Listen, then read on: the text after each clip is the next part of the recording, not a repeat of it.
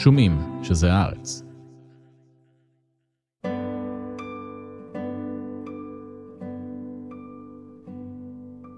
שוליית הקוסמת, מאת תמר הוכשטטר. פרק שש עשרה, צלופחים. בום! חבטה חזקה הורגשה בצידה הימני של הסירה. נוח איבד את שיווי המשקל ונפל. כדור השוקולד שבידו התגלגל ונחת בבטן הסירה. חותמית זיפנית! צבחה זן. מה זה היה? החיפושיות!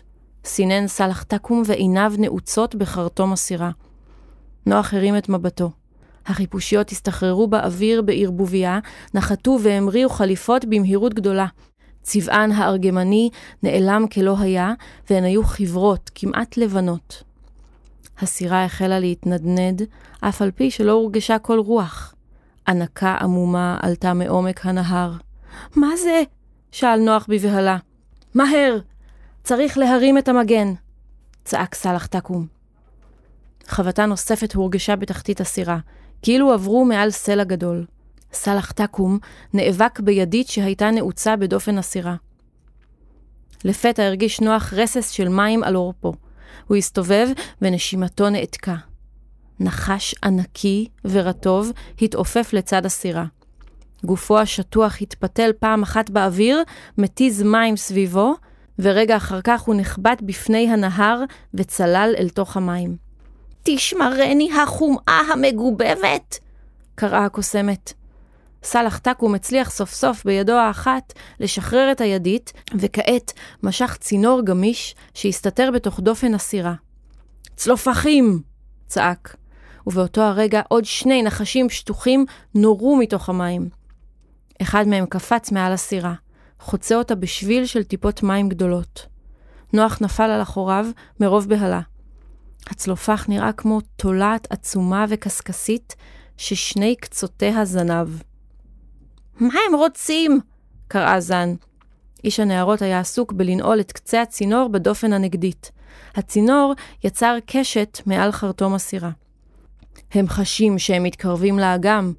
הוא אמר זאת תוך כדי שליפה של צינור נוסף, קרוב יותר למרכז הסירה. הם לא יכולים לאכול לפני ההשרצה, והרעב מטריף אותם. עוד ועוד גופים חלקלקים פרצו מתוך הנהר וניטרו סביבם ומאחוריהם, יוצרים קשתות של רסס מעל הסירה. נוח רעד, אבל הכריח את עצמו לקום ומיהר אל איש הנערות. היה ברור שהוא מתקדם לאט מדי, ונוח קיווה לעזור במה שלא יהיה שהוא עושה. הוא כמעט הגיע אליו כשחבטה רטובה נשמעה לידו וטלטלה את הסירה. צלופח שמנוני נחת על רצפת הסירה והחליק על צידו. הוא התפתל על קרקעית העץ וחבט בזנבו הכבד סביבו. נוח נרתע. הצלופח כמעט נגע בו. בחבטה של קצהו, נוח לא ידע אם זה ראש או זנב, הוא ריסק את כדור השוקולד שנוח איבד כמה רגעים קודם לכן. תעיף אותו מפה! צעקה הקוסמת. נוח לא הבין למה היא לא עושה משהו. למה היא לא משתלטת על המצב? למה היא לא משתמשת בכוחות הקסם שלה?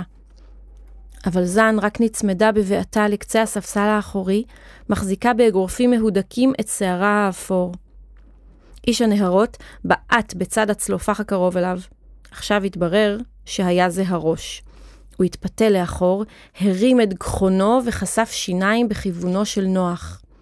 היו לו שיניים חדות ומבריקות, והן עטפו ריר. נוח נעץ את מבטו בלוע הפעור וקיבתו צנחה. העולם כולו התרכז בתוך שחור הלוע העמוק. האם צלופחים אוכלים בני אדם, או שהם רק משתקים אותם בנשיכה? נוח הכין את עצמו לכאב עד שכמעט חש בו בבשרו, אך הצלופח התמהמה. ראשו חסר העיניים התנודד מצד לצד כאילו הוא מחפש מקור של צליל מרוחק. אולי הוא עיוור? הצלופח הפנה את ראשו מנוח וגחן לקרקעית הסירה. הוא התכופף ובחן את זנבו שלו שהיה, כך נוח ראה, מכוסה באבקת קקאו חומה. כמו בהחלטה של רגע, הניף הצלופח את ראשו לאחור ובתנועה מהירה ומחרידה, צלל ונעץ את שיניו החדות בזנב שלו עצמו. קרק! השיניים התהדקו סביב הבשר. עכשיו ראה נוח שדווקא יש לו עיניים, קטנות וכהות מאוד, משני צידי פיו. הן היו פעורות בכאב. ליסתו של הצלופח התהדקה סביב זנבו ולא הרפתה. הנחש הרטוב נראה כעת כגלגל. הוא עמד באלכסון וגופו המתעגל נשען על דופן הסירה. עיניו של נוח ננעצו בחיבור המוזר בין שני הקצוות. הוא חיכה בחלחלה שהשיניים ישמטו את הזנב וינעצו במשהו אחר. אבל אחרי כמה רגעים נוכח שהצלופח תקוע, בלי יכולת לפתוח את פיו. בחילה של פחד געתה בו למראה נחש הים הלכוד בתוך עצמו, כאילו הוסט לרגע אבילון שהסתיר מפניו את קרביה של המציאות. ומה אם יישאר כך לנצח, תקוע בתוך עצמו? עלתה במוחו מחשבה. הוא מעד. סלח תקום, קרא. הצעקה קראה מעליו את המראה והחזירה אותו אל הסירה המתנודדת. איש הנערות קיבע את הקשת השנייה מעל הסירה. הוא הרים את מבטו. באותו הרגע צלופח נוסף נורא מן המים לידם וחצה אותם. ועוד אחד. ועוד אחד. הסירה החלה להתנדנד בפראות מתנועות המים שסביבם. בכל פעם שאחד הצלופחים נחת במים, הוא שחרר עדבות שזעזעו את הסירה. ספלח! צלופח רטוב נחת על כתפו של סלח תקום. איש הנערות תפס אותו בזנבו בידו האחת, סובב אותו כלסו סביב ראשו, וזרק אותו הרחק אל הנהר שמאחוריהם. התנועה זעזעה את הסירה, ונוח איבד לרגע את שיווי המשקל ונפל. ידו נחבטה בדופן העץ, כאב חד פילח את עצם המרפק שלו, והסירה כולה נטטה על צידה. הגלגל הצלופחי החל להחליק לעברו. נוח בהה בו באימה, וברגע האחרון שלח את רגלו, ובעט בעיטה כושלת לעברו. הצלופח אכן נבלם, אבל הבעיטה גרמה לו להתרומם ולהתייצב לשנייה קצרה, כגלגל שזה עתה נפרד מקרקרה. במקום שבו אחזו השיניים בזנב בצבצו טיפות ירוקות. ואז, למרבה הזוועה, הוא החל להתגלגל לכיוון ירקתי הסירה, ששם התכווצה הקוסמת בחוסר אונים. זן! צרח נוח. גלגל הצלופח התקרב אליה במהירות מסחררת, אבל במקום לזוז הצידה, הקוסמת רק כיסתה את פניה בידיה והתכווצה עוד לתוך עצמה. ספלש! שפריץ גדול של מים מטיז מעבר לקצה הסירה. וברגע הבא, הם לא היו שם עוד. הצלופח העיף את זן למים וצלל אחריה. נוח רץ לכיוון ירקתי הסירה, אוחז במרפקו הפגוע. הוא התכופף מעבר לדופן, מחפש בעיניו את הצבע הסגול של הסמלה. אבל גם זן וגם הצלופח לא נראו דרך המים השוצפים. עצור את הסירה! הוא צרח. אבל כלי השייט האיץ דווקא בזרמים המתחזקים בקרבה לשפך הנהר. נוח לא העתיק את עיניו מהמים. הוא חש את צעדיו המהירים של סלח תקום המתקרב מחרטום הסירה. האם ראה יד זעירה מבצבצת שם מבין הבועות? זן! צעק נוח בכל כוחו. ואז, כמו נדחף לכך, טיפס בצעד מסורבל והפיל את עצמו למים. הוא חש כאב צובט בין עיניו כשמים חדרו לאפו. הוא היה עיוור. מים קרים הקיפו אותו מכל צד. הוא ניסה לדחוף את עצמו למעלה, אבל המרפק הפגוע מנע מהיד להתיישר ולחוות במים הקרים. בכל זאת הגיח מעל פני הנהר, נשם עמוק, ושוב צלל והתקדם איכשהו נגד הזרם. נוח מעולם לא למד לשחות. מקורות מים לא היו נפוצים בחיי הנדודים שלו ושל הקוסמת. לקפוץ למים היה מעשה נמהר, מטופש, אבל למרבה הפלא, הוא לא שקע. הוא חבט כמשוגע לכל הכיוונים, ונשאר איכשהו בהכרה. הוא ידע שהקוסמת לא רחוקה. הוא היה יכול לחוש בנוכחות שלה בקרבת מקום. אבל היא הייתה מוקפת בגופים מהירים וחז... אבל היא הייתה מוקפת בגופים מהירים וחסרי הבחנה של צלופחים. הנהר כולו רטט מהם. הוא דחף את עצמו לכיוונה. גוף גדול וארוך התחכך בו. הוא נזרק הצידה, אבל משהו חמים שנשב אליו מהקוסמת הנחה אותו לשוב למסלול. הוא היה קרוב עכשיו. הוא שלח את ידו הבריאה קדימה וגישש. משהו הצליף בידו. הוא משך אליו את היד בגועל, אבל הכריח את עצמו לפשוט אותה שוב לפנים, ואז הרגיש בקצות אצבעותיו סבך שערות. אבל בטרם הספיק לאחוז בו, הוא נסחף ממנו. נוח בעט ברגליו, בד המכנסיים שלו התלפף סביבו ומשך אותו מטה. אוויר! שוב הציץ מעל המים. השתנק ושוב התפתה לכיוונה. קדימה, קדימה, איפה את? ואז ראה אותה. קודקוד אפור מציץ ושב ושוקע. הוא זינק קדימה ותפס, מלוא החופן שערות. פתאום צץ סמות עץ מול עיניו. המשות. הוא התנפל עליו כמיטב יכולתו, ובכאבים והתנשפויות נגרר מעל המים לתוך הסירה. נוח נאבק למקד את עיניו המוצפות בקוסמת שלידו. שיער אפור, רטוב, דבק בפניה. האם היא נושמת? סלח תקום סובב אותה על צידה ותפח על גבה. שיעול מימי יצא ממנה. רד ממני, גזיר מזיק! היא פלטה בין שיעול לשיעול. היא הסיטה את השערות מעל עיניה והתיישבה כשגבה נשען על דופן הסירה. פניה היו חיוורים ועיניה קרות ואדומות. הכאב שב להלום בכוח במרפקו של נוח. סלח תקום מיקם שוב את המשות בעמדת ההיגוי ומיהר להתייצב לצידו ולנווט את הסירה. נוח ראה שהוא נטש את הקמת המגן, וכעבור כמה רגעים חש שזעזועי הצלופחים פסקו. הם גם לא נורו עוד מעל פני המים. זה נגמר?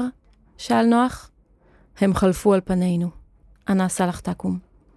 המפלצת האיומה הזאת. סיננה זן והשתעלה שוב. היא התבוננה בנוח. נפצעת? קיבלתי מכה במרפק. הוא ענה ועצם את עיניו. הוא היה פתאום עייף כל כך. גופו נטה הצידה והוא לא הזדקף. הוא שמע במעורפל את הקוסמת זזה לצידו. היא הניחה משהו רך מתחת לראשו. הנה, הנה. היא המהמה. משהו חם ורח עטף אותו. משהו שזרמי קסם חלפו בו. הגלימה המשתרעת. הוא הרפא מאחיזתו במרפק הכואב ונרדם. כשהתעורר, צבע אור אחרון את העננים שמעליו בסגול עמוק. הוא מצמץ. קולות נקישה חדרו לתודעתו. פק, פק, פק. בחרטום נתלתה הששית על מות דק, ובאופק לפניה נצצו אורות קטנים. לאור הששית ראה את החיפושיות נוחתות על הסיפון. פק, פק. כאילו נחבו. החיפושיות זחלו זו ליד זו, מצטופפות יחד. החוטים שהיו קשורים אליהן הסתבכו זה בזה. הן התעוררו עם אור ראשון, אמר סלח תקום, ועד ארוחת הבוקר יפתרו את הקשרים שנוצרו בלילה. נוח התיישב, ואז ראה שגם הקוסמת מצונפת לידו, מתחת לגלימה. סמלתה עדיין הייתה לחה מעט. הוא מישש את חולצתו, כמעט יבשה לגמרי. הנה, כך. איש הנערות הגיש לנוח כוס קטנה ובת תר רותח. משקה לנושא הנעים שהתגלה כשחיין ללא חת. נוח הודה לו והביט לפנים. מרפקו עדיין פעם, אבל הוא היה מאושש. פניה של זן היו שלבים. החיפושיות המנמנמות הצטופפו יחד וכנפיהן המבריקות נצצו כששיקפו את אורות הנמל המתקרבים. החשיכה ירדה, אך האורות התחזקו עכשיו כשהתקרבו אל האגם. שרשראות של נורות חשמליות העירו בשלל צבעים על סיפון האוניות שעגנו ליד המזח המערבי של האגם. מעליהם נצנצו אורות הברים והמסעדות על החוף ופנסי הרחוב העולים מעט על שני ההרים שהתנסעו מעל העיר. מול ספינות הענק שחנו בנמל נראתה סירתו של סלח תקום כמו סרדין בין לוויתנים. כעת שמעו גם את רעשי העיר והעריכו את העשן העולה מן המנועים. סלח תקום ניווט את הסירה הקטנה במיומנות רבה אל סדק צר שהתגלה בין שתי יחטות לבנות. פסולת צפה במים האחורים שלידם. כל מחריש אוזניים בישר שאחת הספינות הגדולות עומדת לעזוב את הנמל. מהר! צעק סלח תקום. כשהספינה הזאת תצא לדרך, המים ישתוללו. זן סתמה את אוזניה בידיה ונראתה מבוהלת. תן לי את הראש! צעקה על נוח. מה? הראש של התרנגולת ואת הצעיף. נוח חיפש בקדחתנות בתוך התיק והגיש לה את מחמם הביצים ואת הצעיף. את ביצת הגומי שם בכיסו. בזריזות התעטפה זן בצעיף וחבשה את המסכה. סלח תקום פער את עיניו למראה. היא נראתה בדיוק כמו תרנגולת. איש הנערות עזר להם לעלות למזח, ואז החל לחתור במרץ כדי לצאת מהנמל. נוח החזיק את הכובע שלו עם הפתח כלפי מעלה, ועזר לקוסמת להיכנס ולהתיישב בתוכו. קצה הרגל שלה הציץ מאחד החורים. "בהצלחה, ידידיי הבלתי רגילים!" קרא להם השיית מן הסירה. מים החלו לגעוש סביבה ולטלטל אותה בפראות. "אני מקווה שתמצאו את מה שאתם מחפשים."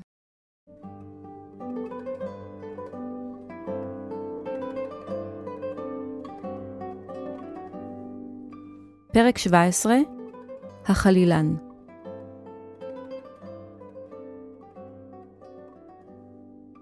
נוח הלך בחשש לאורך הברים המוארים בקושי, בהשישיות מהבהבות.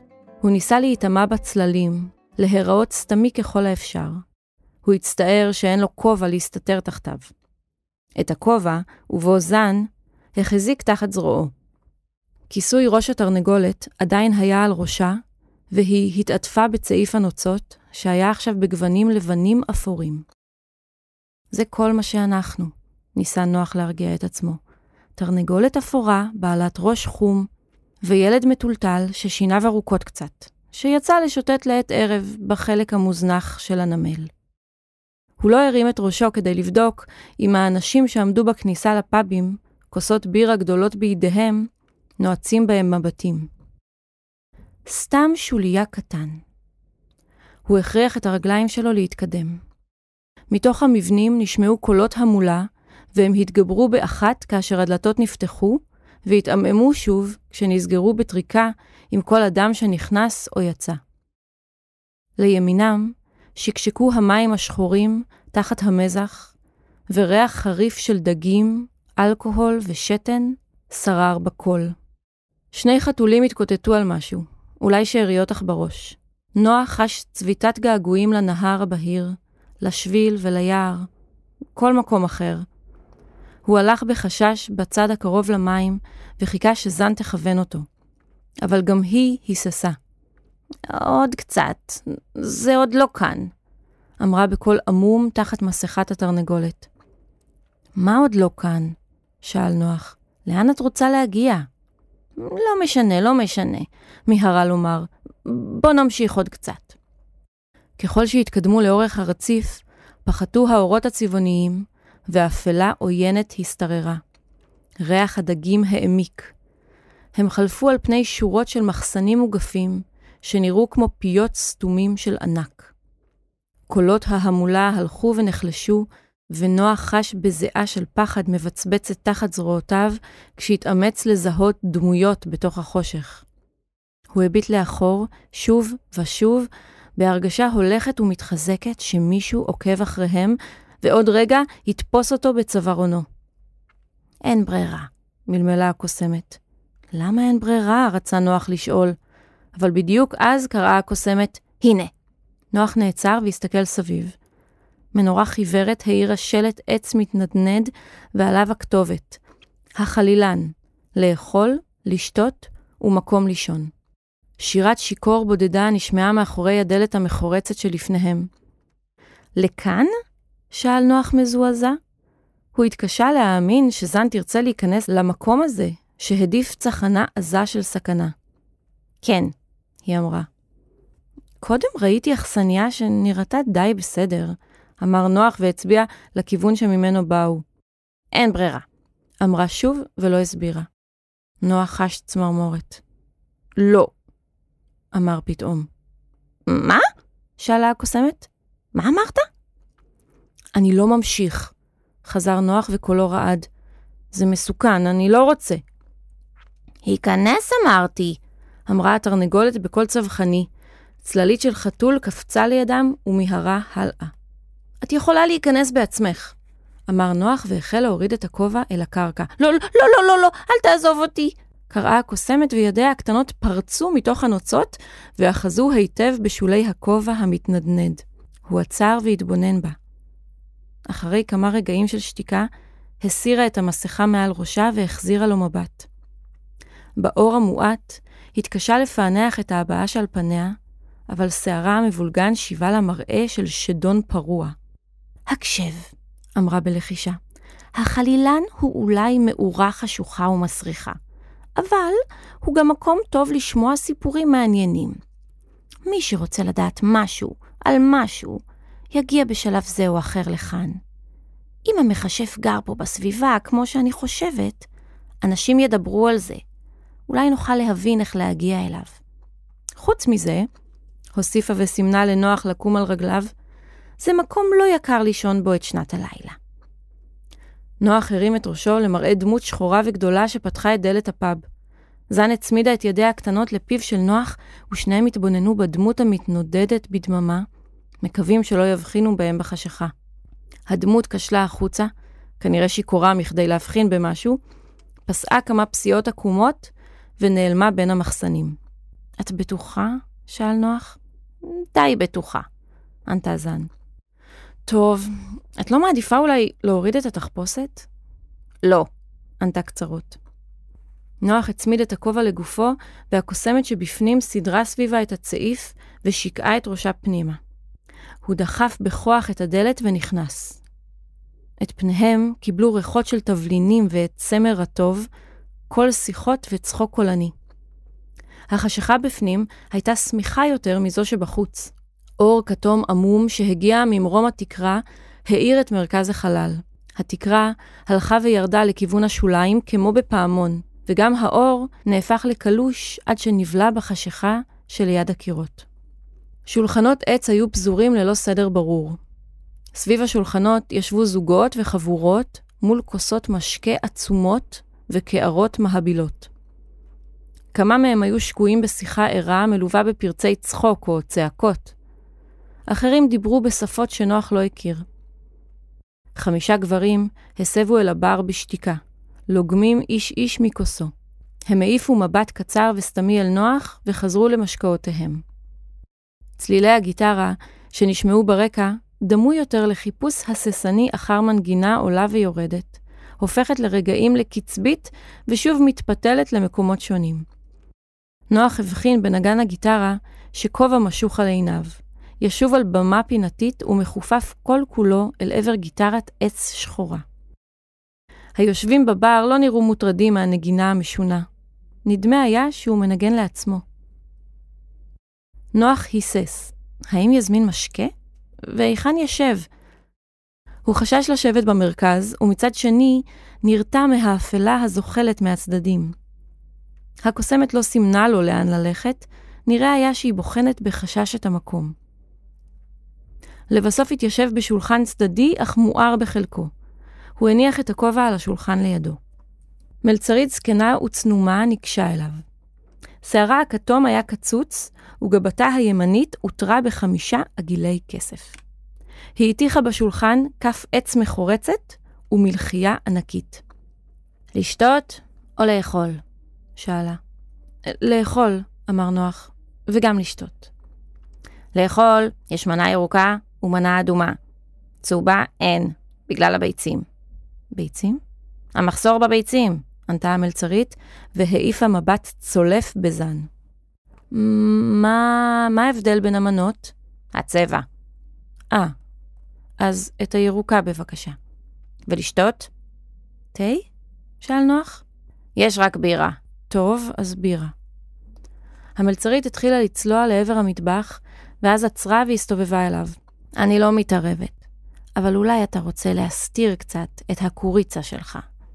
היא הרימה סנטרה כדי להצביע על התרנגולת, הסתובבה והלכה. הקוסמת המחופשת הביטה מסביב בתנועות קטנות וחדות. היא הייתה משכנעת מאוד. אף על פי ששוכני החלילה נראו אדישים, ישנוניים אפילו, האוויר היה מלא בציפייה דרוכה, והנגינה החורקנית לא הועילה לרכך את התחושה הזאת. המתח טיפס לנוח לקרקפת. אולי באמת כדאי שתשבי לידי על הספסל, לחש לה.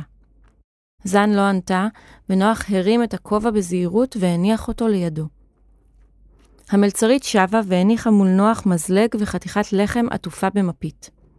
בין שני אלה הניחה קערה, ובה מרק ירוק זרחני, אשר חתיכות לא מזוהות צפו בו.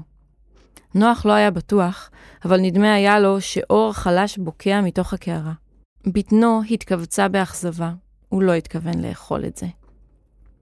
תשמור לי את הלחם לאחר כך, אמרה זן תוך כדי שהיא משגרת מבטים עצבניים לפינות הפאב. הוא בחש את התבשיל במזלג, ולבסוף נעץ אותו באחת החתיכות ורחרח. והנה הבירה שלכם, אמרה המלצרית, ודפקה על השולחן בכוס גדולה ועבה. הנוזל החום ביבי הקלות, ונוח טבל בו אצבע הססנית וטעם. המשקה היה מר וקר, אבל נוח היה צמא, ואחרי כמה רגעים בכל זאת לגם לגימה ואיבה את פניו. הוא נגס נגיסה פצפונת בחתיכה הירוקה שדג מהמרק, דמעות הציפו את עיניו, אה, ah!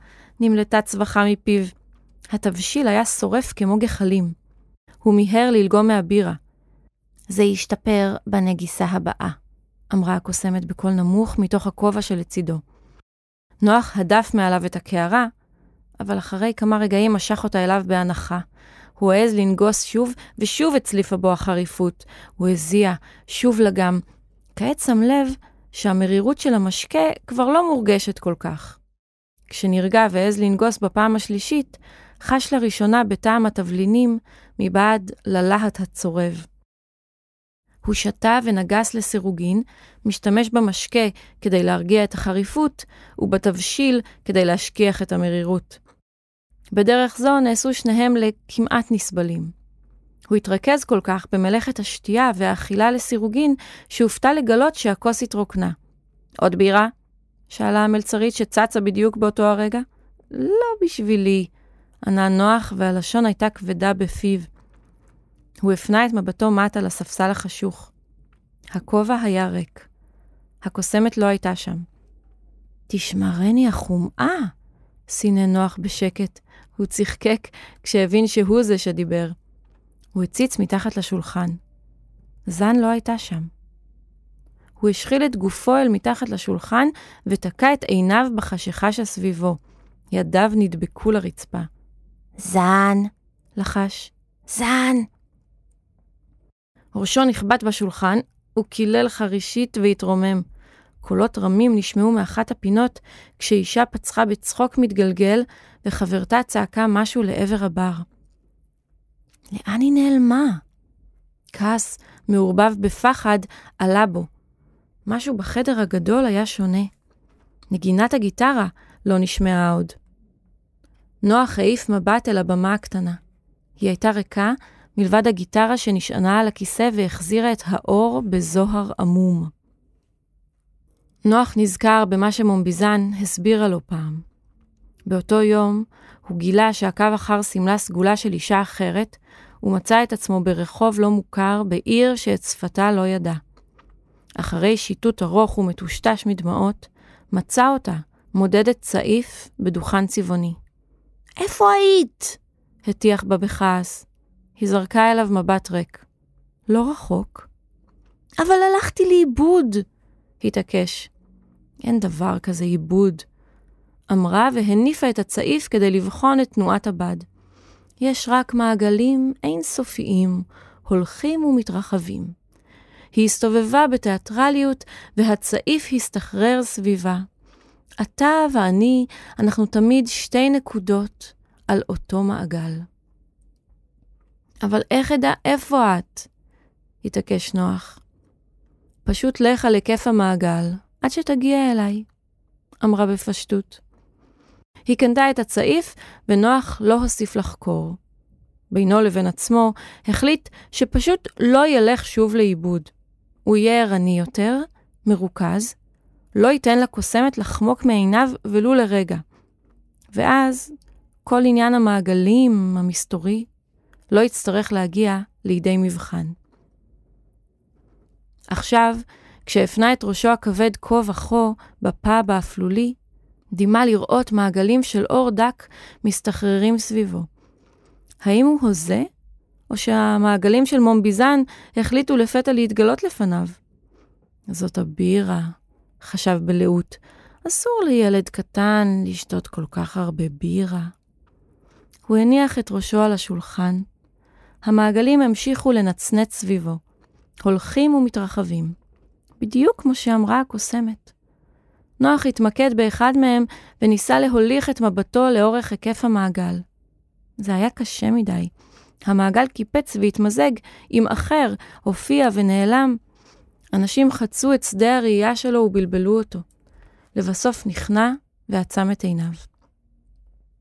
הוא התעורר מנקירות על צווארו. טיק, טיק, טיק. מנגינה צורמנית של חמת חלילים נשמעה ברקע. הוא פקח עין דבוקה. די, נהם. ראש התרנגולת היה קרוב מאוד אליו, אך הוא התקשה להתמקד בפרטים. אתה ער? השגתי קצת מידע, אמרה זן מבעד למסכה. מומב, מומב, איפה היית? שאל. בכל מילה איימה להטביע את לשונו בפיו. נגמר לנו הכסף. עכשיו סופית. כל הכסף? כסף, לא כסף. מה יש לך? כמעט הכל. הוא היה חתיכת פרחח תחמן, הגיטריסט המזויף הזה. נוח עצם את עיניו, אבל זה רק הגביר את הסחרחורת. נו, אתה רוצה לשמוע מה גיליתי? מומב? שאל נוח, יותר מזה לא הצליח לומר. השמועה היא שהשלוש שגרות בהרים כושפו. הורים? מלמל נוח. הרים! אמרה זן. במעבה היער שעל צלע אחד ההרים גרות ילדה, אמא וסבתא. הן מתבודדות ורק לעתים נדירות יורדות אל העיר. אבל יש לנו מזל. מחר מתקיים בעיר הפסטיבל הזה, ונגן הגיטרה אמר שהן ודאי יגיעו כדי למכור את הסלים שלהם. אבל אין לנו כסף לקנות סלים, אמר נוח, ומרוב הקלה על כך שהצליח להעיר הערה הגיונית כל כך, פרץ בצחוק. שיניו הארוכות קצת הבריקו בחשכת הפאב. תשמרני החומאה וכל ילדיה, קראה זן בקול זועף. אתה שיקור? נוח חייך אליה בתשובה. היא נראתה לו כמו תרנגולת חמודה מאוד. צריך לקחת אותך למיטה. אתה מסוגל לבקש מהמלצרית חדר ללילה, או שאתה שטוי מדי? עדיף שאני לא אדבר. אמנם השמועה על תרנגולת מדברת כבר פשטה, אבל לא צריך להגזים. נוח התרומם בקושי מהשולחן, הוא נופף בשתי ידיו למלצרית כאילו הוא תובע. המלצרית סלעה במהירות לקראתם. הכל בסדר?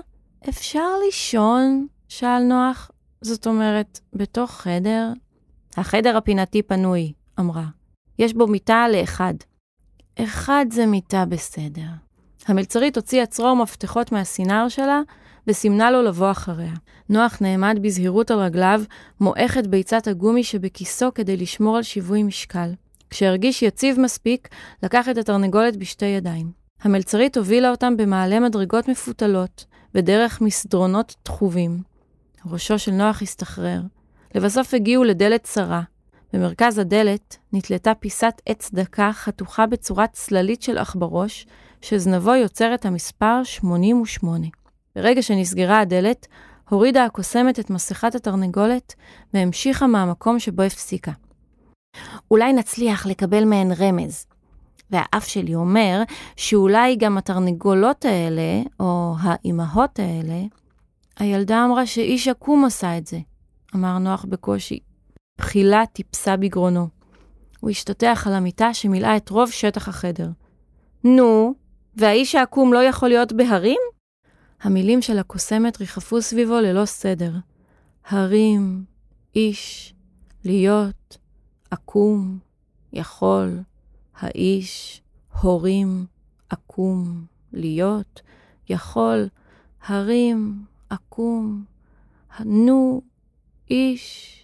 כיסוי המיטה הקצץ בגבו. מבעד למחול המילים בראשו, שמע אותה אומרת, אולי לעצמה, מי יודע מי הוא, או מה הוא עכשיו? מה מי? שאל נוח חלושות. הראש שלו היה כבד כל כך. כבד כמו צרור בגדים ספוג מי ים.